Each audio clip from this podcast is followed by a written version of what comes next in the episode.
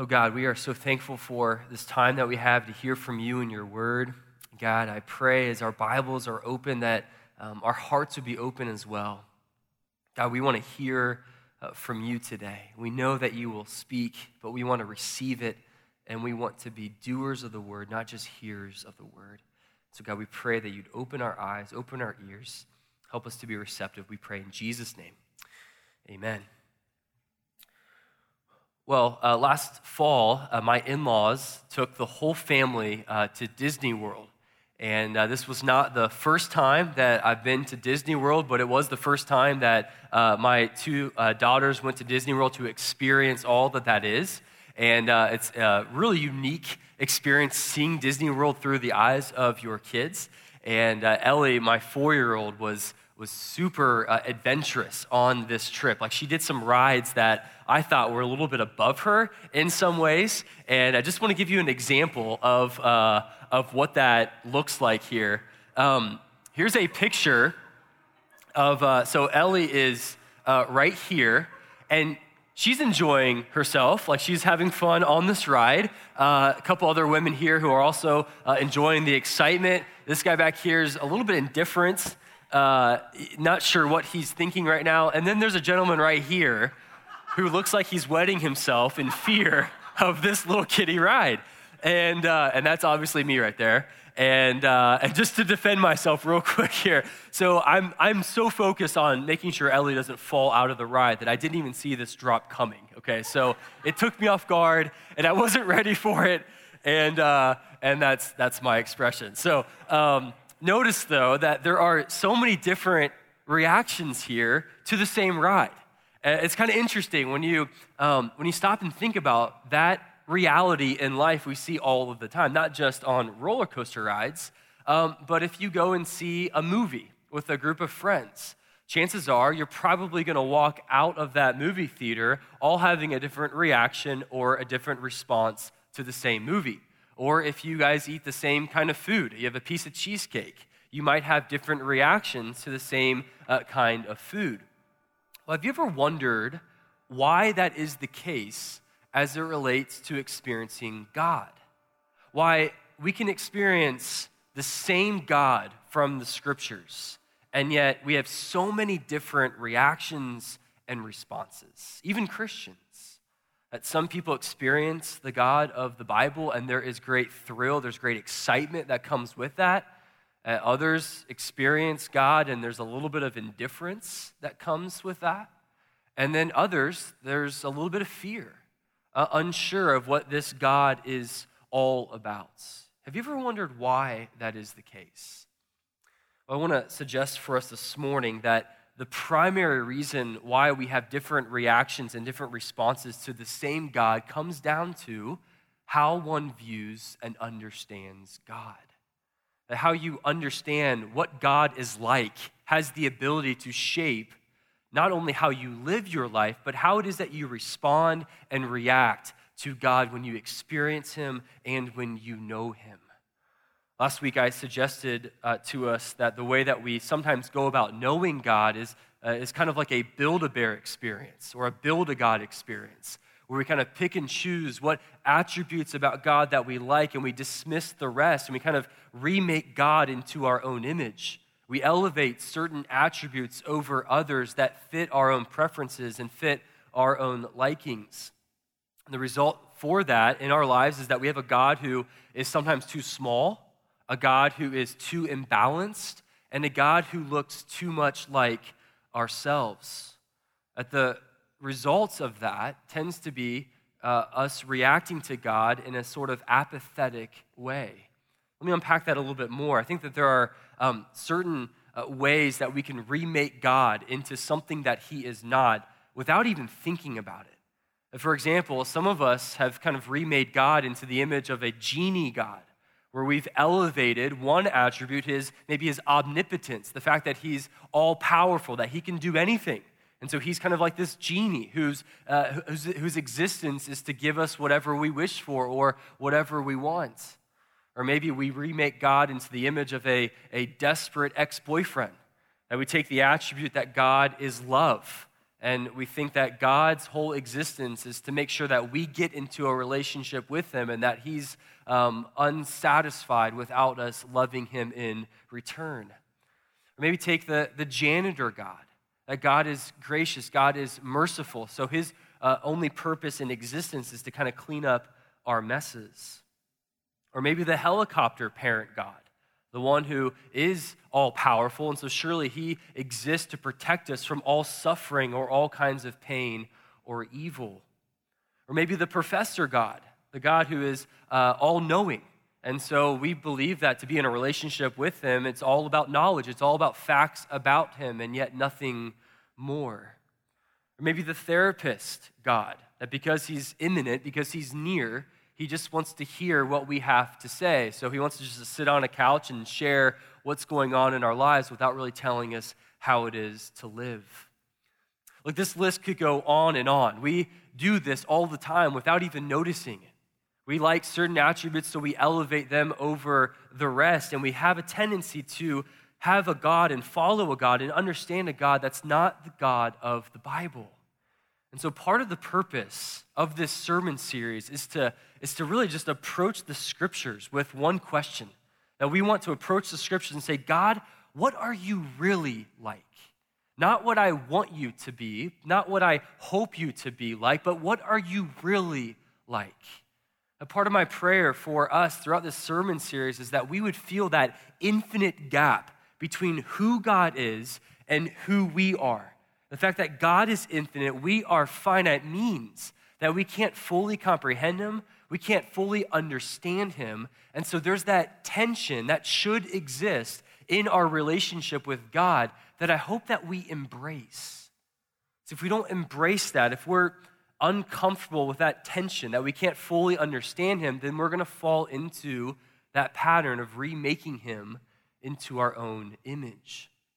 So I want that that gap to thrust us into awe. I want that to lead us into living lives of worship for our view of God to impact our marriages, to impact our parenting, to impact how we go through singleness and how we go through pain and suffering and temptations in this world. That our view of God, our understanding of what He is like, has practical ramifications. And so today we're going to look at another attribute of God. We're going to look at his faithfulness from uh, Deuteronomy chapter 32. We're going to look at these uh, first couple of verses in order to, to lay a foundation for God's faithfulness. And then I'm going to look at other passages throughout the scriptures to just to give us a different aspect of God's faithfulness. And so let's take a look at uh, these first couple of verses. Now, Deuteronomy chapter 32 is known as the Song of Moses. That Moses uh, has recorded at least three different songs throughout the Old Testament. That the first one shows up in Exodus chapter 15, right after the Israelites crossed over from the Red Sea. There's another one that's recorded in Psalm chapter 90. And now, here, the third one in chapter 32 of Deuteronomy comes as Moses is uh, soon will depart from the earth. And Moses, here in these last couple chapters of Deuteronomy, is um, trying to tie up some loose ends in his ministry. God had commanded him in chapter 31 to put everything into order. So God had elected Joshua to uh, succeed Moses. But God also commanded Moses to write a song for God's people, for them to memorize and for them to even pass on to their children and to their children's children. Now, there are two purposes why God commanded Moses to do that. One has a prophetic purpose, that chapter 32 of Deuteronomy serves as kind of a, um, a way to predict God's people from falling away from God and, and actually following other gods from other nations. He's predicting that here in chapter 32. But there's also a didactic purpose involved in this song of Moses. There's a, a teaching component that God wants his people to know something about who he is. And so, Moses, out of all of the things that he could have written about who God is, he chooses to write about the faithfulness of God in chapter 32. And for Moses, what he wanted God's people to memorize and to pass down from generation to generation is the faithfulness of God.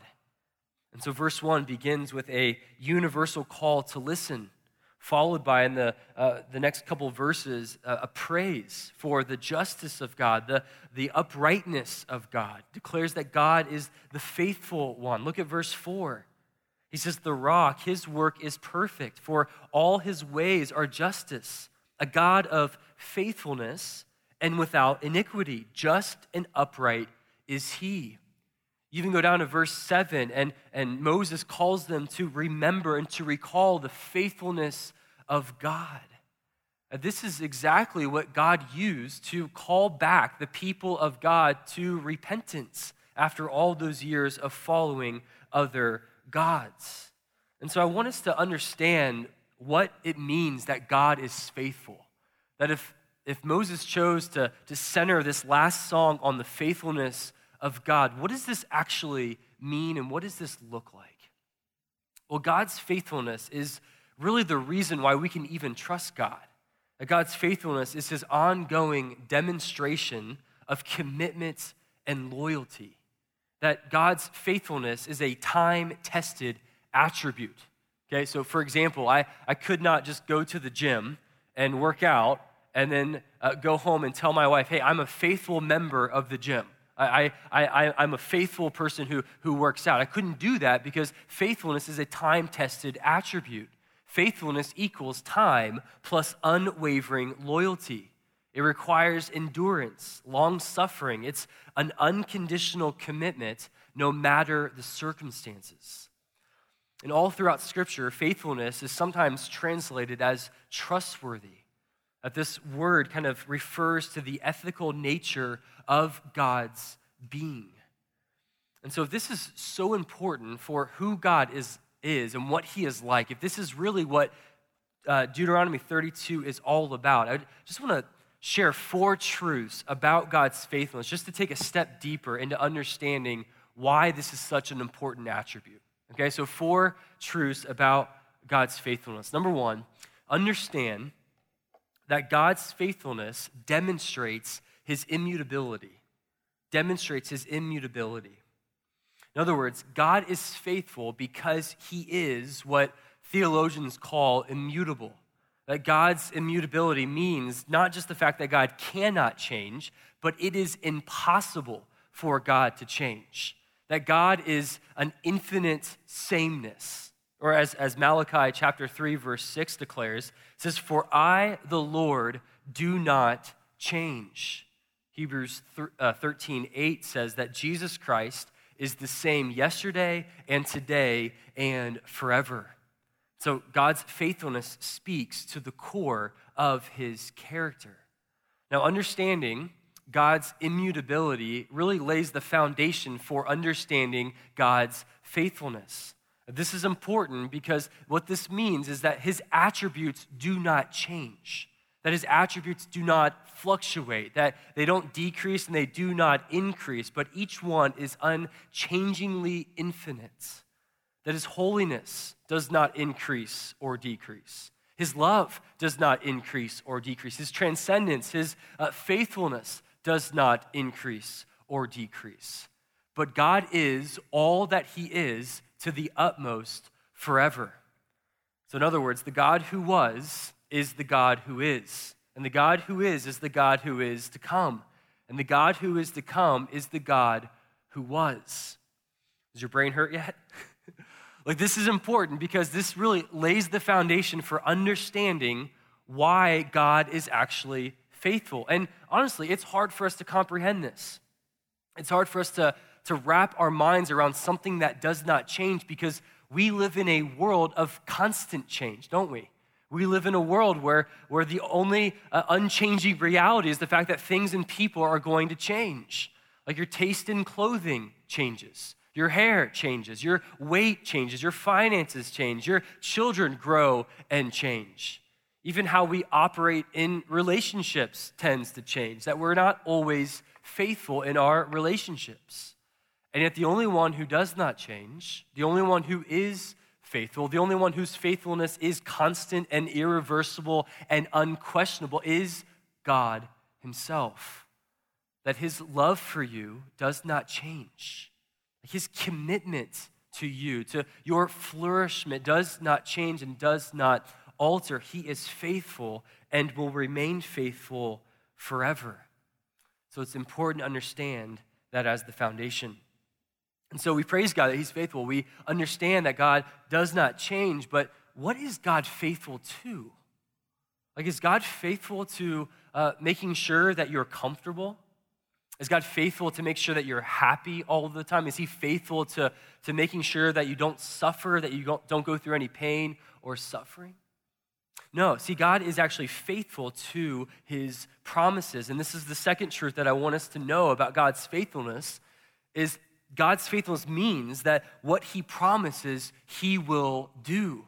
Of all the things that God is faithful to, it is his promises and to the covenants that he actually makes. Deuteronomy chapter 7, verse 9 uh, says this about God. It says, Know therefore that the Lord your God is God, the faithful God, who keeps covenant and steadfast love with those who love him and keep his commandments to a thousand generations. So, out of all the things that God is faithful to, God is faithful to the covenant and the promises he has made. so, what this means is that as long as God's infinite sameness endures, which it will, means that he will not and cannot change his mind about being faithful to what he has said he will do. Let me say that again. Because of God's infinite sameness endures, what that means is that he cannot and will not change his mind about being faithful to what he has said he will do. Like this, this is the foundation for Christianity. This is the foundation for us to even trust God and for us to even have a relationship with God. This means is that his plans are steady. It means that his promises are firm. That all throughout scripture there are thousands of God's promises that some say there are over 5,000 promises in the Bible, and God has kept every single one of them. Look, raise your hand if you've ever made a promise in your life. Just raise it up high, okay? Now keep that hand up if you've ever broken a promise in your life. Yeah, most of us, yeah. Okay, so know this that God has never done that. Like, I'm going through a, a stage of parenting right now where I'm trying to teach my four year old the difference between um, a lie and the truth. And she's catching on, and it's actually um, presented some challenges in this stage of parenting. Uh, for example, a couple weeks ago, she was enjoying a bowl of Cheerios cereal. And she was really enjoying them. She's like, Daddy, I, I love these Cheerios. I've got a lot, a lot more left in, in my bowl. I said, Yeah, you do, honey. And she says, Well, how many, how many Cheerios do I have left? And I you know, just took a quick glance, and I was like, Oh, looks like you've got about 15 left. And a couple of minutes pass, and she's quiet. And little did I know, Ellie is counting each of the Cheerios that are in her bowl. And she starts blurting out, Daddy, you're a liar. Daddy's a liar. Mommy, mommy, daddy's a liar. She just starts yelling this. And I'm like, Ellie, Ellie, settle down. What is going on?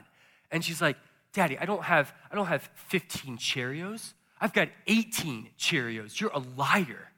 And I was like, man, okay, we're, we're in this stage of parenting now where I've got to be careful with everything that I say. Like, now I understand why dads often will just say, hey, go ask, go ask your, mo- your mommy that, the answer to that. So you don't want to be liable for any lies. But, like, isn't it amazing that, like, God has never had that type of experience? God has never had that type of moment where what he has said was not true, or what he has promised was not true or will not uh, become true.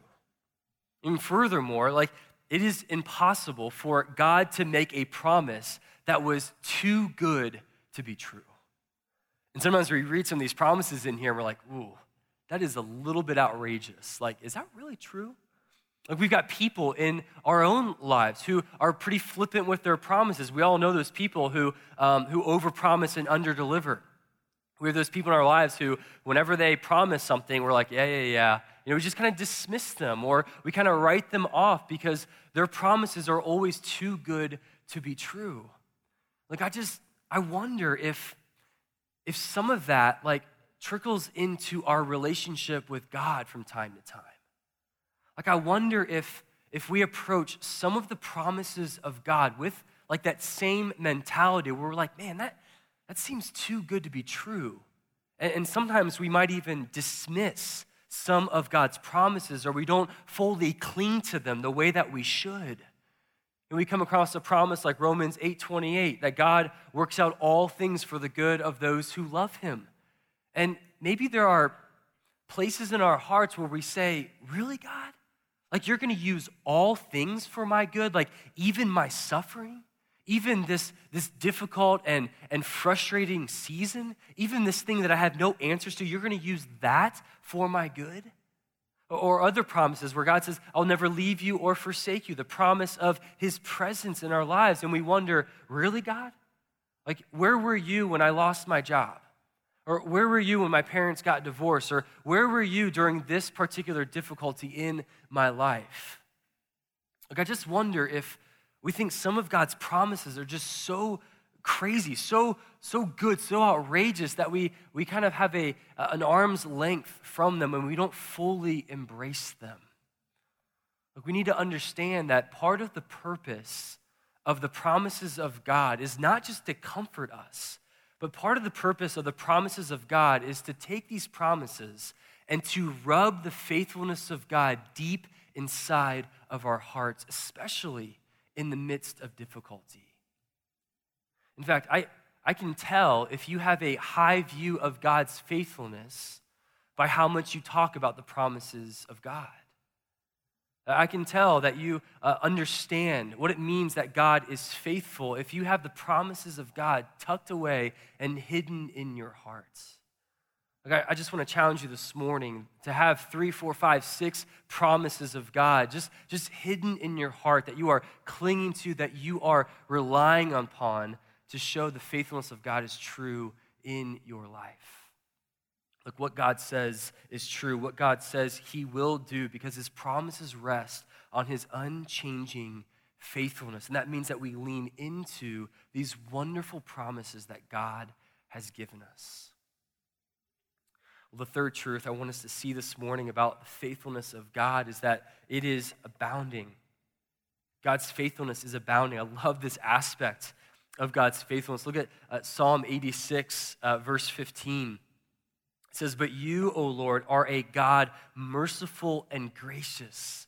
You're slow to anger, you're abounding in steadfast love and faithfulness. Even Psalm 36 5 says that the faithfulness of God reaches to the skies. It's a beautiful picture of the faithfulness of God. It means that his faithfulness has no end. It means that there, there is uh, never a time in our lives where we use up God's faithfulness. That if God's faithfulness was like water in a well, there is no bottom, there is no, no reach to his faithfulness. He has an infinite supply. We cannot exhaust his faithfulness. Like, what this means practically for us is that if you are his, this means that he's never going to give up on you.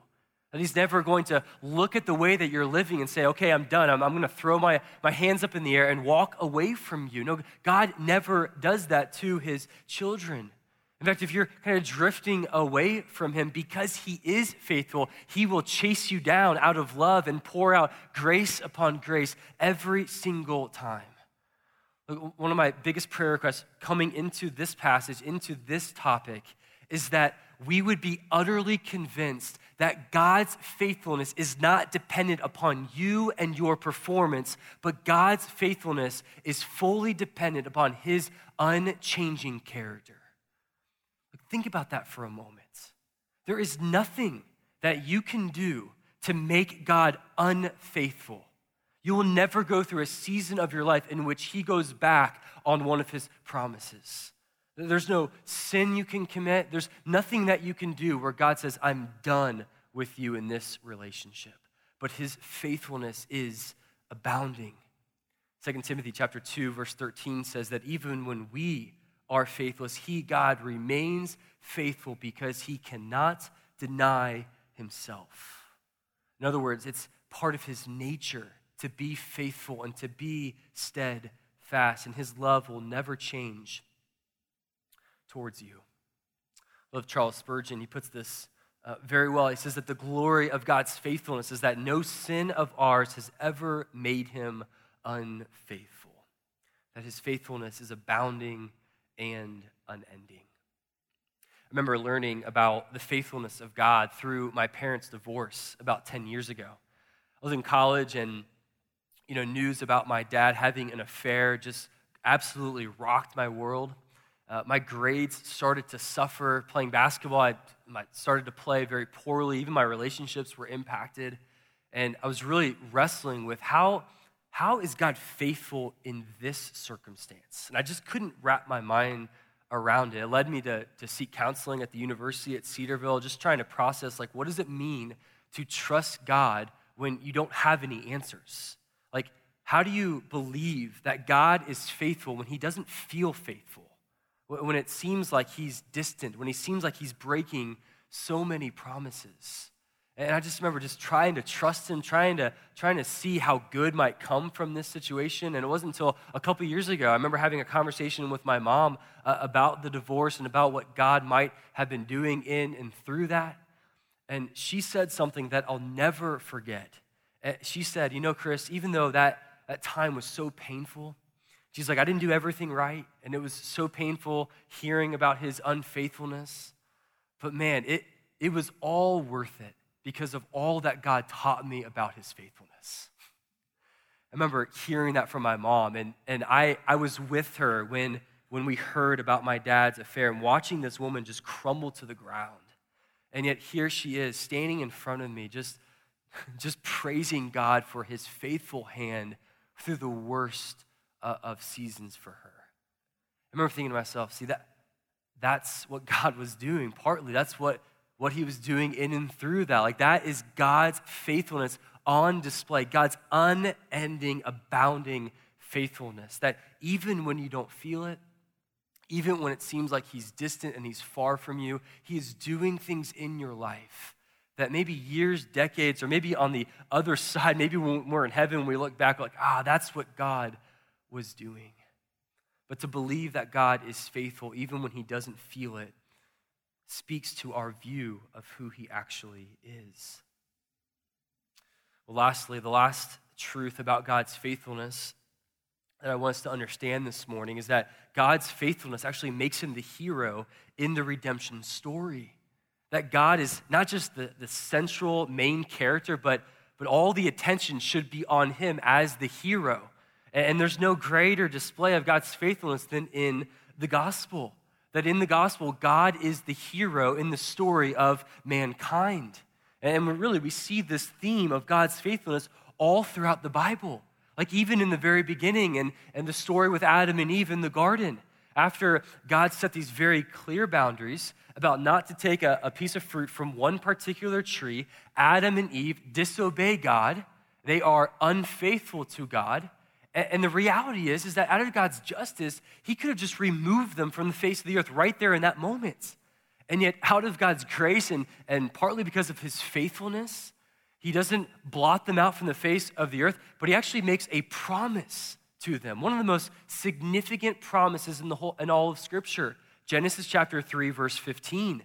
The promise, in, in short, is that there will come someone from the line of Adam and Eve who will crush the head of the serpent. God's, uh, of course, talking about the Messiah, talking about Jesus, who would later come, thousands of years later, and defeat Satan, defeat sin, defeat the consequences that we all see and experience. But it started in that moment of God declaring his faithfulness to mankind. We see more of God's faithfulness a couple hundred years later, where there's more evil, more sin, more unfaithfulness over the face of the earth in the days of Noah. So much to the point where God wanted to wipe out mankind from the face of the earth. And yet he remembers this promise that he made in Genesis 3:15 and preserves Noah and his family. God is faithful. Look, more examples of this you see in the, the, the call of Abraham. Genesis chapter 12. Abram was a man who was actually worshiping other gods at the time. And yet God initiates this promise to him, says, I'm going to make you into a great nation. I'm going to bless you. I'm going to give you land. I'm going to give you descendants that are as numerous as the stars in the sky. Remember Abram and Sarah's response? They didn't fully believe him.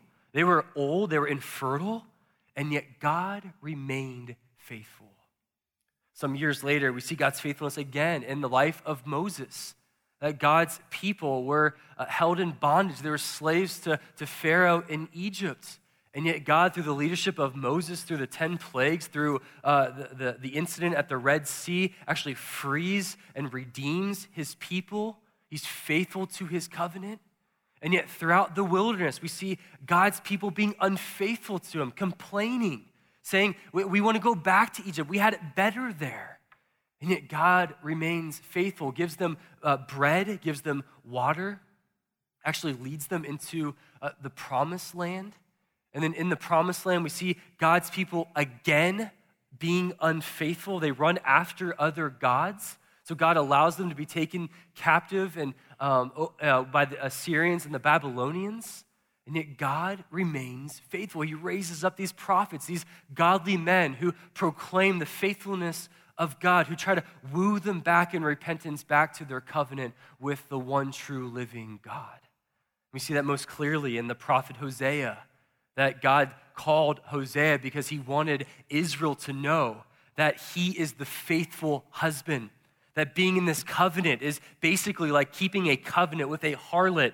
The nation of Israel just kept going back to these other gods. And yet, God was the faithful and the true husband. Time and time again, what we see all throughout Scripture, the great narrative of the Bible, is that God is faithful and we are the unfaithful ones. We, we are not the main character. We are not the ones who keeps covenant with him, but God is the one true faithful God. Look, we see this so clearly in the gospel. We see God uh, staying true to his covenant and his promise. And look, what greater way to display his faithfulness than by sending his own son to die on the cross in the place of his enemies? But this is the faithfulness of God. Like in his great mercy, God initiated our salvation. That God is the one who elected us, who chose us. It was God who set his love upon us. It was God who took our place on the cross. It was God who, who chose us to make us alive together in Christ, even though we were dead in our sins. It is God who declares us free and forgiven and redeemed and loved in Jesus. Look, it is God who is faithful, not us. We are the ones who are the spiritual adulterers, and that God's faithfulness remains true. Look, the gospel is our Deuteronomy 32, isn't it? In the same way that Deuteronomy 32 was this great reminder of God's faithfulness, all we have to do is look at the gospel, to look at Calvary, and we say that is the display of God's great faithfulness to us. And we say, as Paul said, that if God did not withhold his own son from us, won't he give us all things? Won't he stay true to these beautiful promises that we see all throughout Scripture? Like he's faithful not only to save us in the gospel, but he's also promised to be faithful, not to leave us to ourselves to kind of figure out the Christian life on our own but he promises to, to help us to finish well. We saw this in the, the First John sermon series. But he also promises that there will come a day in which there will be no more sin. There'll be no more crying, no more death, no more disappointment. There'll be no ache in our hearts over the things in this world. Look at this promise that God has made in Revelation chapter 21, based and rooted on the faithfulness of God. It says this it says, Then I saw a new heaven and a new earth, for the first heaven and the first earth had passed away, and the sea was no more. And I saw the holy city, the new Jerusalem, coming down out of heaven from God, prepared as a bride adorned for her husband. And I heard a loud voice from the throne saying, Behold, the dwelling place of God is with man. He will dwell with them and they will be his people, and God himself will be with them as their God.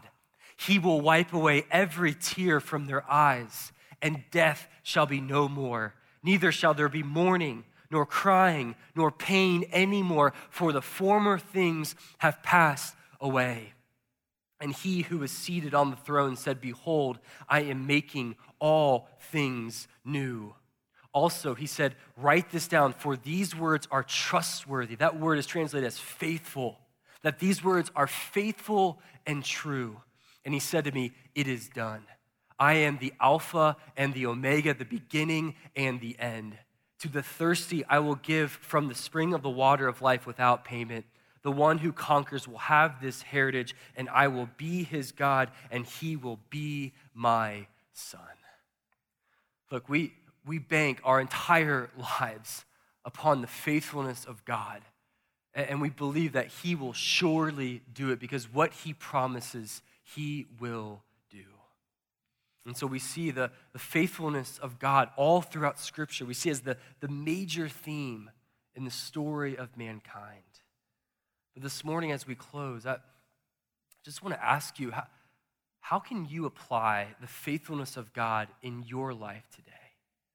Like, in what area of your life do you need to have kind of this Deuteronomy 32 moment to remember and to recall the faithfulness of God? Maybe there are certain promises that you need to apply to a particular arena of your life. Maybe it's your marriage today. Maybe it's parenting. Maybe it's something going on at work or your finances or uh, a, a, temptation that you're, that you're faced with. Maybe it's, it's something that's causing fear and anxiety in your life. But in what areas do you need to apply the faithfulness of God to? To declare that He is the faithful one, that He doesn't just do faithful things, but He is faithful, and that's never going to change, and that what He promises will happen. Look, this morning, we want to close this morning by just leaning into the faithfulness of God. We want this to be Deuteronomy 32 for us, where we recall how great and how faithful our God actually is. And so we're going to sing a couple songs together. We're going to uh, hopefully even pray over each other that if, if you feel led today, just to, to hit the floor down here towards the front and just cry out to the faithfulness of God. Look, we want to encourage and invite that. If you want to bring a spouse or a friend or someone in your small group to, to pray over you, to pray with you, if you just want to come by yourself, we got elders and staff who will love to pray over you this morning and just to pray prayers of God's faithfulness and his promises to be applied to your life. But this morning, church, let's remember that we have a faithful God who keeps his promises and keeps his covenant with his people. Let's pray together. God, we thank you that you are a God you are the one true and living God, and there is no other. God, we thank you that it's, it's hard for us to comprehend the fact that you don't change, that it's impossible for you to change. God, we thank you that it, it grows uh, an awe and a worship in our hearts when we think about your faithfulness. God, we think about the fact that we are so unfaithful time and time again, and yet you are the one true faithful God. Lord, I pray that that would minister to us in our marriages today, in our in our, in our singleness, in our suffering. God, in whatever we're going through, God, help us to recall and to remember that you are faithful and that you are with us and that you are for us. We pray this in Jesus' name. Amen.